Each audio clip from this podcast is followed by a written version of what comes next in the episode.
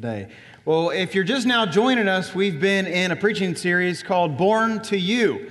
And what a great, great way to kick things off this morning, as we just heard from Handel's Messiah, really the end there. If you have a smartphone or a tablet or your Bible with you, we'd love for you to turn to Luke chapter 1 with us. We've been going verse by verse through Luke chapter 1 and 2. And and there's a Bible in front of you you'd like to uh, follow along there. And if you don't own a Bible, we'd love for you to have that Bible as our gift from us to you. You can take that home, put your name in it.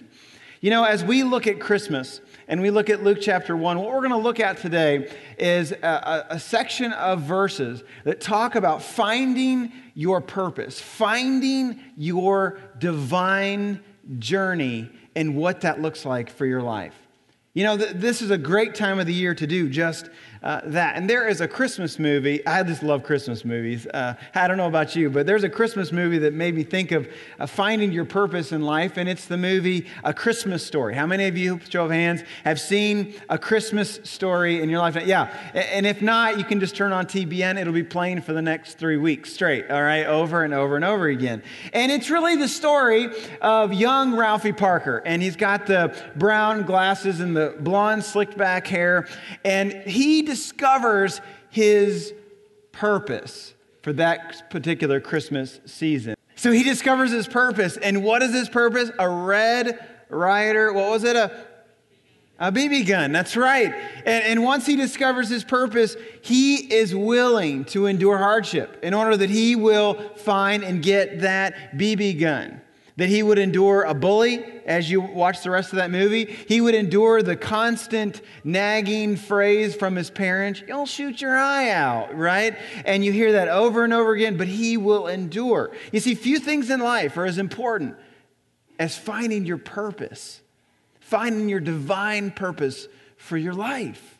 And here's the thing when you have purpose, when you understand your purpose, you will, you'll endure hardship, you'll endure tough times, you'll, you'll go through the gamut, and you'll walk through it. And here's why because you know there's a purpose, there's a light at the end of the tunnel. Here, I'll give you a couple of quick examples of this. So, you're my friends, right? Man, that wasn't very good, all right?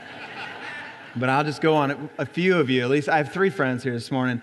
So, uh, you three fr- people that are my friends this morning, Let's just say, because you're my friends, I say, here's what we're going to do. Uh, you're to go with me and we're to we're to go put up christmas lights at my house okay? And we're to it's to be cold. It's it's not to be real comfortable but at the end of putting up christmas lights we're not to turn them on in fact, we're just going to leave them up. And then at the end of the year, we're just going to take them back down. You'd be like, no, I'm not going to do that. Even though I'm your friend, right? I'm not going to do that uh, with you. Now, if I tell you, because there, there's three stuff people that are my friends, okay? If I say those three friends, hey, friends, if you go help me put these Christmas lights up, all right? At the end of it, we're going to sit back, we're going to drink hot chocolate, we're going to drink some coffee, we're gonna, and then we're going to turn those babies on and we're going to look at the wonderment. You may say, you know what? I'll do that. Mean, it's the same exact event, but there's purpose added into it, right? Another example I heard uh, was try being a doctor for a moment. Okay, think of yourself and you're like, okay, you're a doctor, this is your role, and you have to tell a woman that she has this condition. And the condition is this that her waistline is going to grow 14 inches, and she's going to go between probably gaining weight between 10 and 40 pounds. You tell her that, she'll probably punch you in the face, okay? Now, my wife has been told that exact condition twice. And she was excited about it. And I was excited about it because she was pregnant, right? You see, it's the same exact event. Are you with me this morning? All right? It's the same exact event, but it's a different purpose altogether. And no matter who you are, whether you're a teenager, whether you're a college student, whether you're an adult, whether you're a senior adult here this morning, no matter where you come from, no matter whether you are on the faith spectrum, whether you have complete physical health or you have some mental challenges, you know that one out of every four individuals in America today have been proven that have some kind of mental challenge along the way. No matter who we are, no matter where we are in life, that there is nothing that we have there is nothing that, that makes us doubt the fact that we have been created for something. But the problem is, have we discovered our purpose? So, from our study this morning in, Luke chapter 1, We're going to look at 57, verses 57 through 80 this morning. And what we're going to look at this morning is John, John the Baptist. We're going to look at his, his, his mom's uh, pregnancy, and then we're going to look at his birth. So I want to quickly set up the scene. Okay, so two weeks ago we talked about Elizabeth and Zechariah. And, and here's the scene quickly. They're in their 60s, their 70s, their 80s, they're a little you know, mature in age. And an angel of the Lord, Gabriel, he comes to Zechariah and Elizabeth and says, You're going to be pregnant. You're going to have a baby. It's going to be a miracle baby. And they think that's crazy. In fact, Zechariah doubts God. Well, she becomes pregnant. He says, How can she get pregnant? She's She's, what, what does he say? I, I wrote this down. That, that she is um, older in age. I love that. That's a veteran move right there by Zechariah, right? And, and she becomes pregnant, and it's unbelievable. We're going to look at John's birth. Look at it with me in verse 57. When it was time for Elizabeth to have her baby, she gave birth to a son. So, right here, we have the miracle child of John, and we have the record of his birth. And Johnny has a divine plan, he has a divine purpose for his life, just like God gives every single child and every single adult. Dr. E.T. Sullivan said this the greatest forces in the world are babies. And I would agree, except for when they have a dirty diaper. That's the only time that I would probably nullify that statement. Verse 58 continues Her neighbors and relatives heard that the Lord had shown her great mercy, and they shared her joy.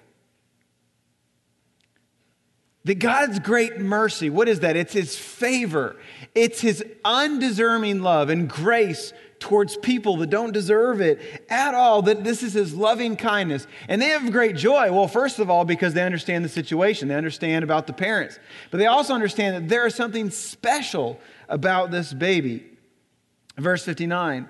On the eighth day, they came to circumcise the child, and they were going to name him after his father Zechariah. So they do what's customary. On the eighth day, all Jews would circumcise their sons, and then there would be a naming process. Now, before we get to the naming process, there's many different reasons why the, the Jews would circumcise uh, their, their babies. But one of the reasons, which is very interesting, is that 2,000 years ago, medical practice was not what it is today. Okay, and because it's not what it is today, there was not that much cleanliness, and this was advanced medical practice. In, in fact, it cut down the disease rate quite considerably in their nation. And then they get to the naming process. Uh, what are they going to name him? Well, verse 60, look at it with me. But his mother spoke up and said, No, he is to be called John. Well, they said to her, There is no one among your relatives who has that name. Then they made signs to his father to find out what he would like to name the child. He asked for a writing tablet, and to everyone's astonishment, he wrote, His name is John. Now, this culture, they would first of all maybe sometimes name their, the children after their physical appearance. How many of you were here when I went through the book of Ruth? Real show of hands, real quick. Do you remember? Uh, you have Elimelech and you had Naomi, and they named one of their children after their physical appearance, and they named him literally, his name meant Mr. Puny, okay? That was his name because of his physical appearance. Also, they would also possibly name their kids after their dad or after their mom or after some family. We sometimes do that as well. My, I am named after my uh, father. But this is not to be the case here. Even though they're like, well, let's send Zechariah, let's give the old man a bone. I mean, after all he's been through, this would be a great shot in the arm, right, for this guy to have his name. But he says, no. Um, and he, what he does is he takes a tablet, and in that culture, they didn't have iPads. Okay, it's a stretch. They didn't write, he didn't write it down on a wipe off board. What he had was this, this basically this flat, thin board, and there would be all of this wax on it, and he would take a sharp object and he would write in Greek the word John. And so they're like, okay, his name will be John. Verse 64.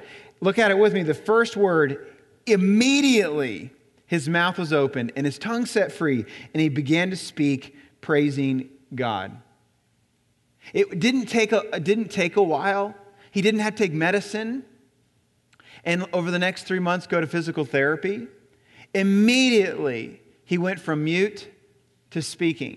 And now he just didn't go for, to, to just saying a few words. He went to praising God, and I can only imagine all of the great things he had to say. And this is, this is our God, the God of impossible, what the choir sang about. Wonderful counselor, that the government will rest upon his shoulders. This kind of awesome God can open the mouths of people. Verse 65 All the neighbors were filled with awe. Yes, I would have been too, right? And throughout the hill country of Judea, people were talking about all these things. Everyone who heard, this, who heard about this wondered about it, asking, what then is this child going to be? For the Lord's hand is on him. So people are connecting, they're, they're talking.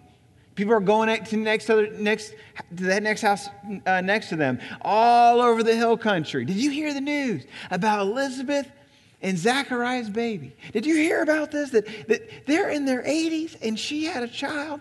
They, how unresponsible is that, right? Can you believe the news? Did you see it on Jerusalem TV last night? It was right on the, it was the first spot on the news.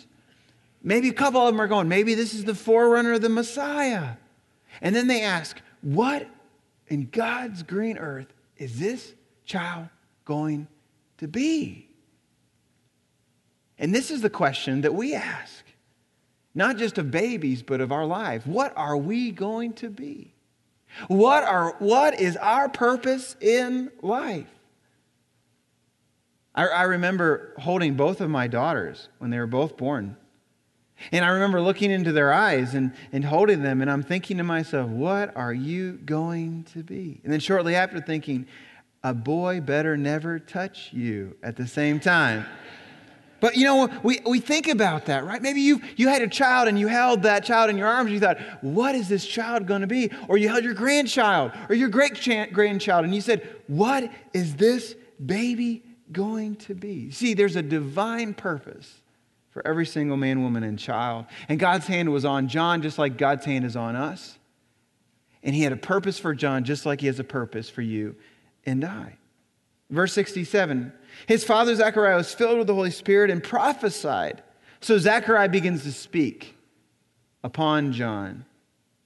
He says, Praise be to the Lord, the God of Israel, because he has come to his people and redeemed them. He has re- raised up a horn of salvation for us in the house of his servant David. As he said through his holy prophets of long ago. Salvation from our enemies and from the hand of all who hate us, to show mercy to our ancestors and to remember his holy covenant, the oath he swore to our father Abraham, to rescue us from the hand of our enemies and to enable us to serve him without fear, in holiness and righteousness before all our days. And you, he looks at John, and you, my child, will be called a prophet of the Most High, for you will go on before the Lord to prepare the way for him, to give his people the knowledge of salvation through the forgiveness of their sins, because of the tender mercy of our God, by which the rising sun will come to us from heaven, to shine on those living in darkness and in the shadow of death, to guide our feet into the path of peace. So Zechariah, he shares with John he speaks with John and he prophesies over John and he speaks into John's life.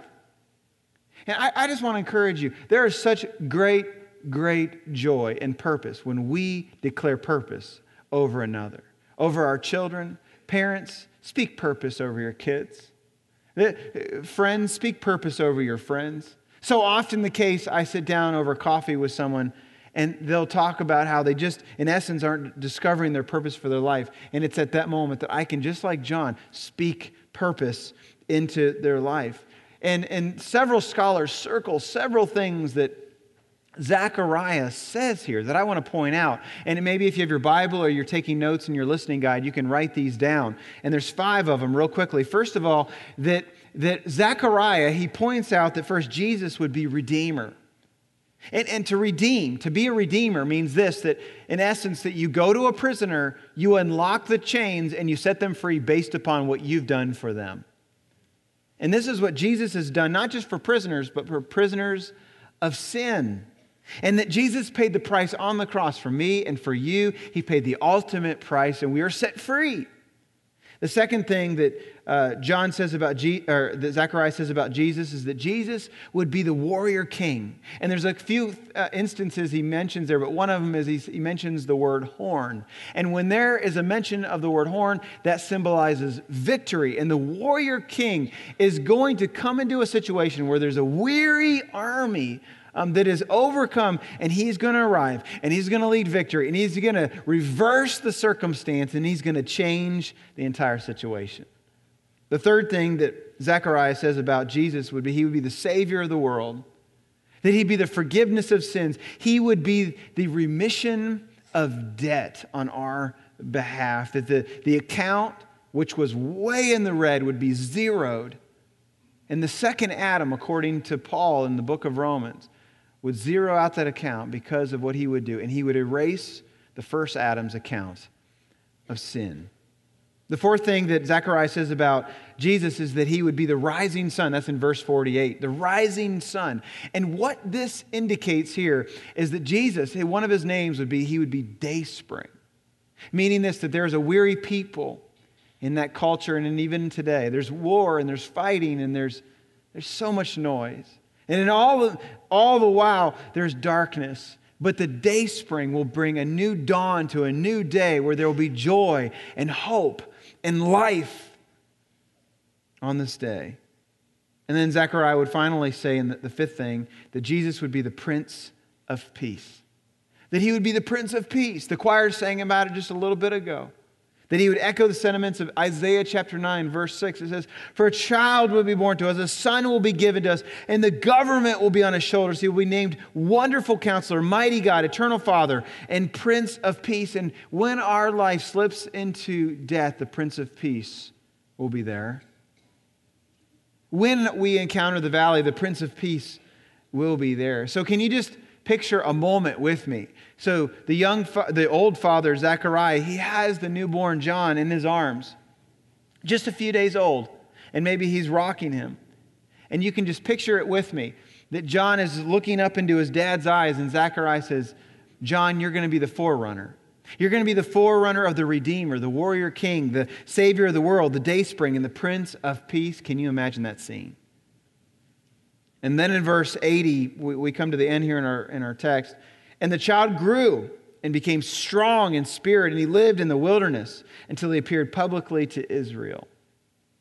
So John would grow. He would, he would take steps towards his divine purpose. And so many of us perhaps know the, the rest of the story of John the Baptist. And if you'd like, you can learn and read more about that in the Gospels and the New Testament. But this morning, just a few life lessons for us as you're using your listening guide this morning, you can get them out and you can fill in the blanks there. And I would encourage you to take notes. I'm pretty sure that there is a gate taking, uh, there's a gate taking note in heaven. All right. There's a, or should I say it a different way? There's a gate that is for note takers in heaven. And you can get through it into heaven by taking, and I, that's in Leviticus 17, I think. Um, and that's, and that's, I always say that is that's for preachers who want to make stuff up because no one's ever going to go there and look that up. All right. So, So take notes, all right? The first life lesson I want you to uh, see there is number one, people have purpose. The people, the you, the me, we have purpose. The Zechariah's son John, he had an incredible divine purpose, and so do you. You're no different than John. You may not have been born to an 80 year old person, but you have just as much purpose. Perhaps today, though, you feel aimless. Perhaps today you feel purposeless. Perhaps today you are so purposeless in your life right now that you have just turned your back on everything because you, you want to become numb to the pain. But God has a reason why you're here today. God has a reason why you put on the clothes you did. There is a reason why you walk through these doors. Where you are and when you are is exactly how God has purposed, and He has a plan for your life. And here's the plan that He has for you. The purpose of people is to be a part of God's plan.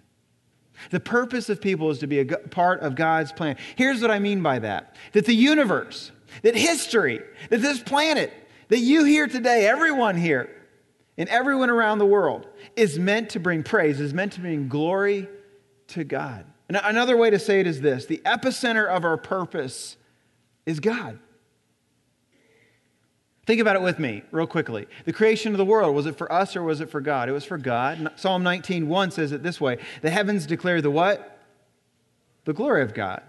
The offer of salvation, is it for us or for him? Well, it is for us because of God's glory. Ephesians chapter 1, verse 6 talks about how salvation is offered to us to put on display God's glorious grace, to give him glory. See, your purpose is not just for you, it's for God. Now, here's, let's just stop for a second, okay? This is where I theologically struggle. This is where I, as a person, kind of have a hard time, all right? And I don't know, you need to be honest, this because this is a safe place here at Graceland, okay? It, let's just be honest for a second with ourselves. Does that seem a little unloving for it to be all about Him and not us? Does that seem a little bit egocentric on God's part? Does that seem a little bit selfish on His part and a little, it makes us need to be selfless? Does that seem like that to you? Anybody except, okay, I'm all alone. You leave me all alone up here, all right? I think we struggled with that.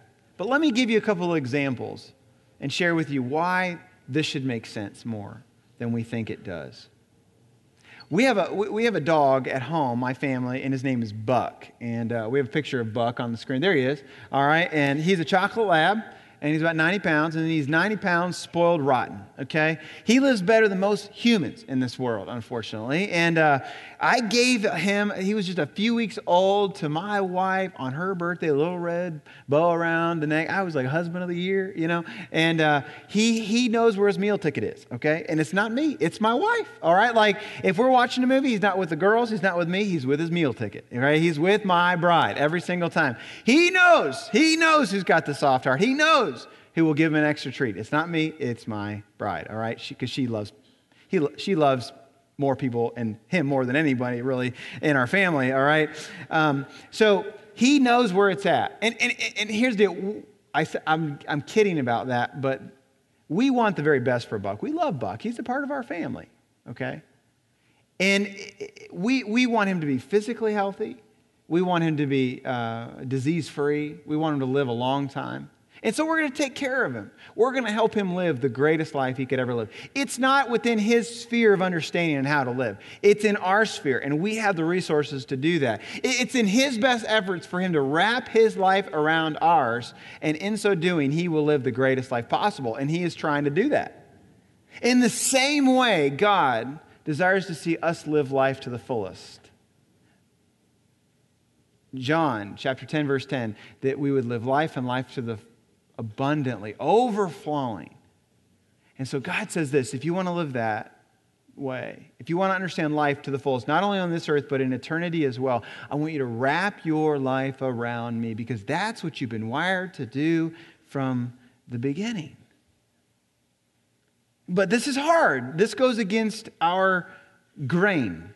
This is, this is uh, very hard for us to do. And here's why because this life, this world, this universe, we make it all about what and who.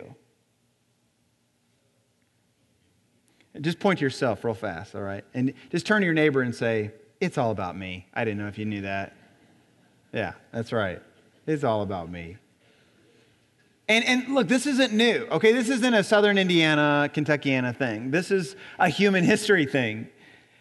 And I read something recently, and I just love the way the author recaptures this. That God, with a stroke of the brush, the universe is created, and the world is set into place, and the angels are like, wow, that's awesome, God. And, and he begins to create our world, and he does all of these amazing things.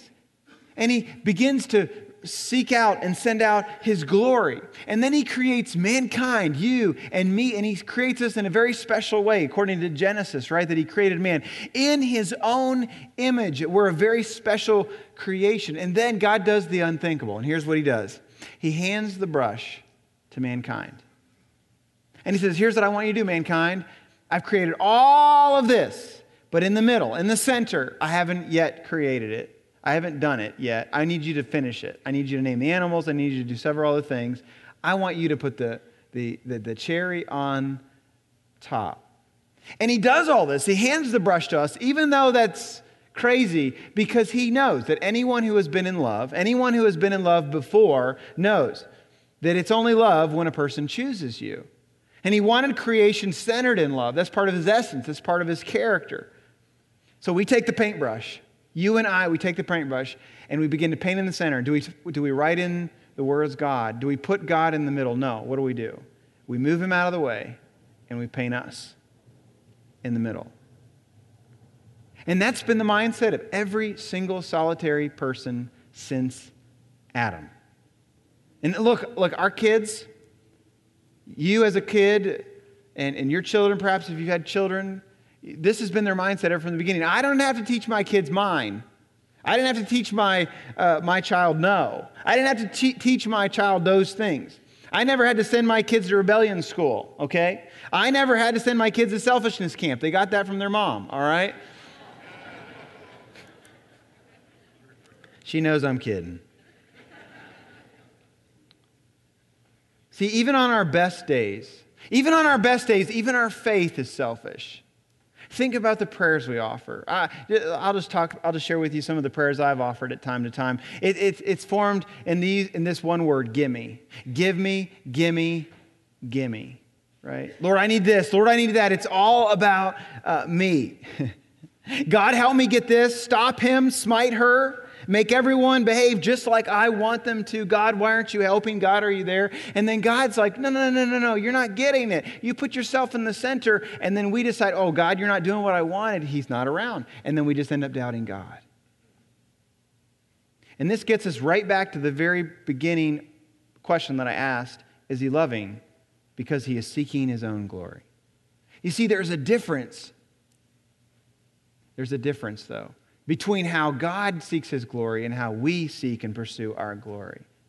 So, how we seek and pursue our glory is this uh, in, the, in the government, in Jesus' time, the Romans, what they would do is if they wanted to seek the glory of their own empire, they would crucify men and women on a cross. They would tear down walls. They would build up these shrines to celebrate their victories, wouldn't they? They would crush their enemies. So, how, what did God do? Did he crush his enemies? Did he, did he build crosses for other people? Would he build monuments to celebrate? No. This is how God pursued his glory. Who, being in very nature, did not consider equality with God something to be used to his own advantage. Rather, he made himself nothing by taking the very nature of a servant, being made in human likeness. See, what did he do? Did he pull the God card? Did he crush his enemies? No. While the traitors are spitting on him and while people are nailing him to a cross, he loved them. See, God said this basically, you, mankind, you painted me out of the picture. You pushed me to the side, so here's what I'm going to do. And he flies down to earth. And the angels are like, What is he doing? And he derobes in the process and he comes in the form of a human baby and he grows up to be a servant and he dies on the very cross that the Romans used to crush others.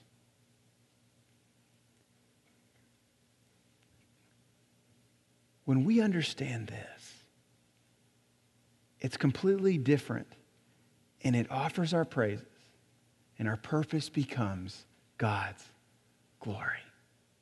You see, friend, I, I don't know who you are today, perhaps. Maybe you came here for the first time. Maybe you've been coming for a few weeks, or maybe you've been here at this church for a long time. God has a purpose for you. And he knows what he's doing. And so here's what I'd love for you to do. I'd love for you just on your listening eye, just draw a target. Just draw a target, draw, draw, draw a circle. And then draw another circle in the middle of that target. And what I want you to write in that inner circle is God. God at the center, because that's his purpose. And when we begin to understand this, when we begin to make it about him, what we understand and discover our purpose for our lives. Mark chapter 8, Jesus captures this in another way. He says, If anyone wishes to come after me, he must deny himself and take up his cross and follow me. For whoever wishes to save his life will lose it, but whoever loses his life for my sake and the gospel's will save it. Another way of saying it is God didn't come to this earth to be a piece of your pie, He came to be the very middle of it. And He's going to work in your life to see that happen. And that leads me to my second life lesson this morning. God's purpose will always begin in you before he can ever work through you. That God's purpose is always going to begin in you. It's always going to work in you before it's ever going to, he's ever going to work through you. Think about it with me in our scripture. Zechariah's uh, purpose was very clear uh, from God's perspective. John's perspective was very clear from God's perspective, but Zechariah couldn't see it. God had to use a catalytic moment in Zechariah's life by shutting his mouth to grow Zechariah. And in the process, God begins to work in Zechariah so that then God can work through Zechariah. See, we call them valleys. We call them tough times. We call them physical constraints. We call them uh, things that happen at work or things that happen at home or uh, difficult circumstances. But you know what God calls them? He calls them growth catalytic moments in your life to discover your very purpose and work His work in you. You know, this is last week. Um, somebody was in our worship team. It was getting ready for today. I was sharing with them my story. And I was sharing with them how God used a catalytic moment in my life, a physical injury, to change the trajectory of my life. At the time, all I saw was the valley. At the time, all I saw was heartache. But now I see the divine purpose of God. God was working in me before He could work through me. And here's what it did. When that growth catalytic moment was in my life, whatever that, that, that valley that I was going through, finally I put my refuge not in my physical ability, not in my own dream, but finally in God, just like the psalmist does in 63 7. He says, Because you are my help, I sing in the shadow of your wings. And I love this, verse 8. Might this maybe be your verse? I cling to you. Your right hand upholds me. That we take refuge in him. And these promises stand true. Romans chapter 8 verse 28. And we know that God causes all things to work together for good to those who love God, to those who are called according to his what? To his what? His purpose. Do you see how God has a plan? So, just real quickly as I close today, perhaps you are facing an unsure, unsure situation, a painful loss, or a difficult breakup, a financial tragedy a massive course, course correction or a conversation that went in a way that you weren't expecting this morning, could you think this way that God is working his purpose in your life so that then he can work through your life? See, in many ways, we're just like John, and here's why. We are made to pave the way for Christ and to tell people about what Jesus and who he is. And he is the ultimate gift, and that is our purpose. And this can be our purpose much greater than all the other things that we could make up. A, a job, uh, 2.5 kids in a white picket fence, uh, two cars, the, the perfect vehicle, the perfect number in our bank account, the 401k uh, uh, retirement status amount, or even a Red Ryder BB gun. God's purpose is greatest. And maybe today you're struggling in your purpose, but I pray today you would leave strong